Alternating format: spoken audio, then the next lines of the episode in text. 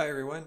My name is Mac, and I work as the Administrative Assistant for the Center for Academic Excellence, and I'd like to welcome you to our continuing series of reflections from the book of Proverbs.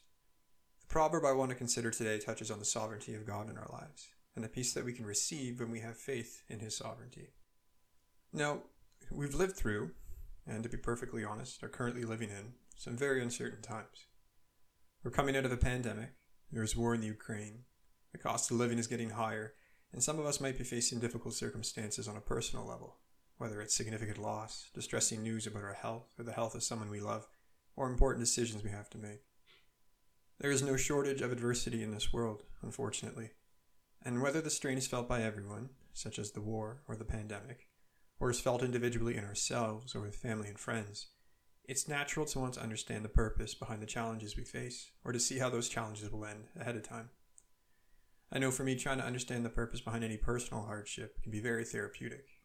Unfortunately, we don't always get an answer to our questions, and the distress that we feel can have an impact on our faith. So, it is my hope, with the help of the Holy Spirit, to unpack the meaning of the proverb I've selected for this devotion and consider the comfort it offers to the saints when they face times that are difficult and uncertain. I also want to present some thoughts on how we are to live in light of this awesome truth that everything which happens to us either comes from God or is allowed by Him. The verse for this devotion is going to be Proverbs 20:24. It's taken from the English Standard Version and reads, "A man's steps are from the Lord. How then can man understand his way?" In this verse, the Hebrew word for steps can also be found in Psalm 37:23, when the psalmist writes, "The steps of a man are established by the Lord when he delights in his way," and in Daniel 11:43, when the prophet receives a mysterious message about the king of the north who, conquering in battle, will lead the Libyans and the Cushites in his train, that is, behind him but following closely. The meaning of this word implies actions and decisions, but it can also mean heading in a certain direction, the path laid before oneself, or, if taken figuratively, the course of one's life. This meaning is further supported by the Hebrew word for way, which can translate as road, a distance or journey, a manner of living, that is, our habits and our customs, even the trajectory of our life based off the tendencies of our character. We can see this in Genesis 32:1, where, departing from his uncle Laban, Jacob takes his family and his possession and heads on his way. That is, an actual journey away from his former place of living to a specific and new destination. In Jeremiah 26:3, the word takes on a moral tone, however, as we read about God's hope that Judah will, in repentance, turn from his evil way, forestalling disaster. The connotation of these words is like the popular phrase, a journey of a thousand miles begins with a single step. Literally speaking, this is true. A journey of a thousand miles can't begin until we take at least one step in the right direction. But the meaning can also be applied metaphorically. We refer to it at the beginning of some great and large endeavor. We cannot accomplish anything without taking a step, that is, a decisive action. But our steps are directed towards something, a goal, a path, which will in turn take us on a journey. Therefore, the idea presented in this proverb is that our path, our journey, our decisions, and the direction we head in life, even our very selves, is never beyond the sovereignty of God. There is nothing, not our mistakes, not our wise decisions, not our joys or our sorrows or successes or challenges and failures, that is outside the scope of who God is or what He has planned for us. All of these come from Him. Another idea presented in this proverb is that because our path is from the Lord, it is impossible for us to understand what it will look like ahead of time. When the proverb states, How then can man understand his way? the word for understand can mean to mentally distinguish or discern something. The idea here is that because our path belongs to the secret counsel of God, we can neither anticipate what will happen to us or have a full understanding of the purpose of those events that come our way. There is a gulf fixed between what God has kept hidden and what God has revealed. Amongst all our comings and our goings and joys and sorrows, not only are we unable to know what events will happen, we can't truly discern what the purpose or the deeper meaning of those events will be. There are two ideas at play here, two theological themes at balance in this proverb. First, this proverb is reminding us that God is sovereign over every person, over every path and every decision and every journey. The path set before us is not solely the product of what we decide, neither is it random or without meaning. What happens to us in the future is already seen by God and under His control. Currently, I am recording this devotional in the wake of the school shootings of Uvalde, Texas. That horrible event is a reminder that in this life we live in a place of immense tragedies and seeming uncertainties. But this proverb shows us that God is not unaware of any of it and remains sovereign and unconquered over all of it. The second theme at play is the acknowledgement of our ignorance, that we cannot know what will happen, why it happens, or what it will lead to.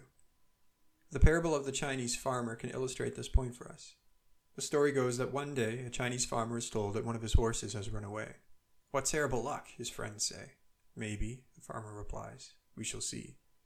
A few weeks later, the horse returns to the farm, leading seven more horses with him. Your horse has returned and brought with it seven more horses, the friends of the farmer exclaim. What luck! Maybe, says the farmer. We shall see. The next day, the farmer's son is training the new horses. In the process of breaking them in, he breaks his leg. How unfortunate, say the friends. Maybe, replied the farmer. We shall see. Several days later, the military comes to the farmer's town, seeking young men to conscript into their army. The farmer's son is disqualified because of his broken leg and avoids the draft. The farmer is wise because he understands his own limitations. He does not have the ability to know where the paths of life will lead, neither can he understand why they lead where they do. We typically don't bother with questions of why in moments of joy or success. It's usually only in moments of tragedy, suffering, or loss when the human spirit desperately wants to understand the meaning of things, as if knowing the answer could somehow justify those difficult moments. This proverb brings to our attention that there is no guarantee of knowing that answer. As God says in the book of Isaiah, My thoughts are not your thoughts, neither are your ways my ways. The book of Proverbs was crafted to guide its readers into practical wisdom, that is, wise action. We're not meant to simply know wise truths, but to live in light of them and have our actions reformed by them. So, what are we to take from this proverb? There are two themes at play, but what is the message behind those themes that we are meant to live out? On the one hand, we have the sovereignty of God over every action and every life. Then, on the other, we have the humbling reminder that we may never know what will happen to us, nor is there any guarantee we will understand why it had to happen once it does. I believe that this proverb is not simply telling us that God is in control, and that we are ignorant about the deeper meaning of things. Rather, God's sovereignty and our ignorance are ideas that are closely related to each other. There is an underlying message behind these words. I believe that when we reflect on this verse, we're not meant to isolate one theme from the other, but infer the intended meaning. The principle to employ from Proverbs 20:24 is this: God is in control, and we are unable to know what will happen to us or why. So we should stop trying to figure it out. Stop trying to understand why. Stop fretting over decisions that must be made as if God was unaware they had to be made or was unprepared to deal with their outcome. During tragedy, grieve. But don't expect to know why what happened had to happen. During trials and disappointments, don't just recall that God is in control. Remember that the path set before you comes from Him. So, how will you understand it? We certainly must practice any due diligence and be wise with our time and resources, but Proverbs 20:24 is a call to embrace our ignorance and to rest in God.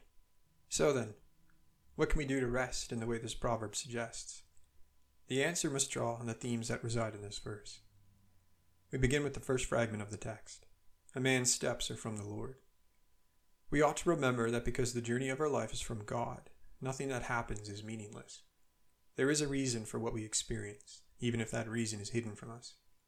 The implication of God's total sovereignty is that nothing is without meaning, and although we don't always see it, we can have the faith that whatever God has brought or allowed into our life is there for a reason. The path that comes from God is paved with divine intentions. Our steps come from, are ordained by, God. Ultimately, God will decide what happens and what doesn't happen.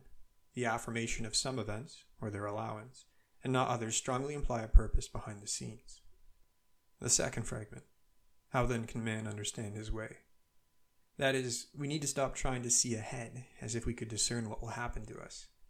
We should also stop reading into events, generating specific reasons that explain the meaning of our circumstances. We need to stop trying to comprehend the whys of life or assume things before they happen. God, in His own time and own way, may reveal to you the reason for what it is you went through. But for yourself, based on your own investigations, you will never truly know the purpose of your path, where it will lead what the outcome will be, or why. This is undoubtedly the hardest step to take. It's normal to want to see ahead and understand. But just like the Chinese farmer, we must learn to accept our limitations. Job was never given an explanation for his sufferings, and it was his three friends who stood condemned, despite trying to explain all that had happened to Job as if they can discern what God was up to and justify his ways. Finally, we must remember that God is our Father, and that because of Christ, he is constantly working for our good. If we forget this point, we open ourselves up to bitterness against God, and from bitterness, disobedience. Because we fail to trust his heart and intentions, we might look at the challenges of life and infer that God is either uncaring or he's cruel. But if you belong to Christ, you have the promise that all things work for the good of those who love God. Because of Christ, you are secured in the favor of God.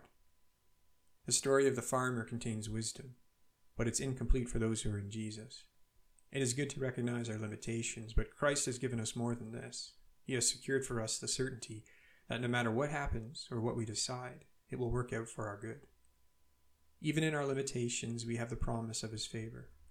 We can look at life recognizing that despite our ignorance, what has happened or will happen will be inexplicably used for our benefit.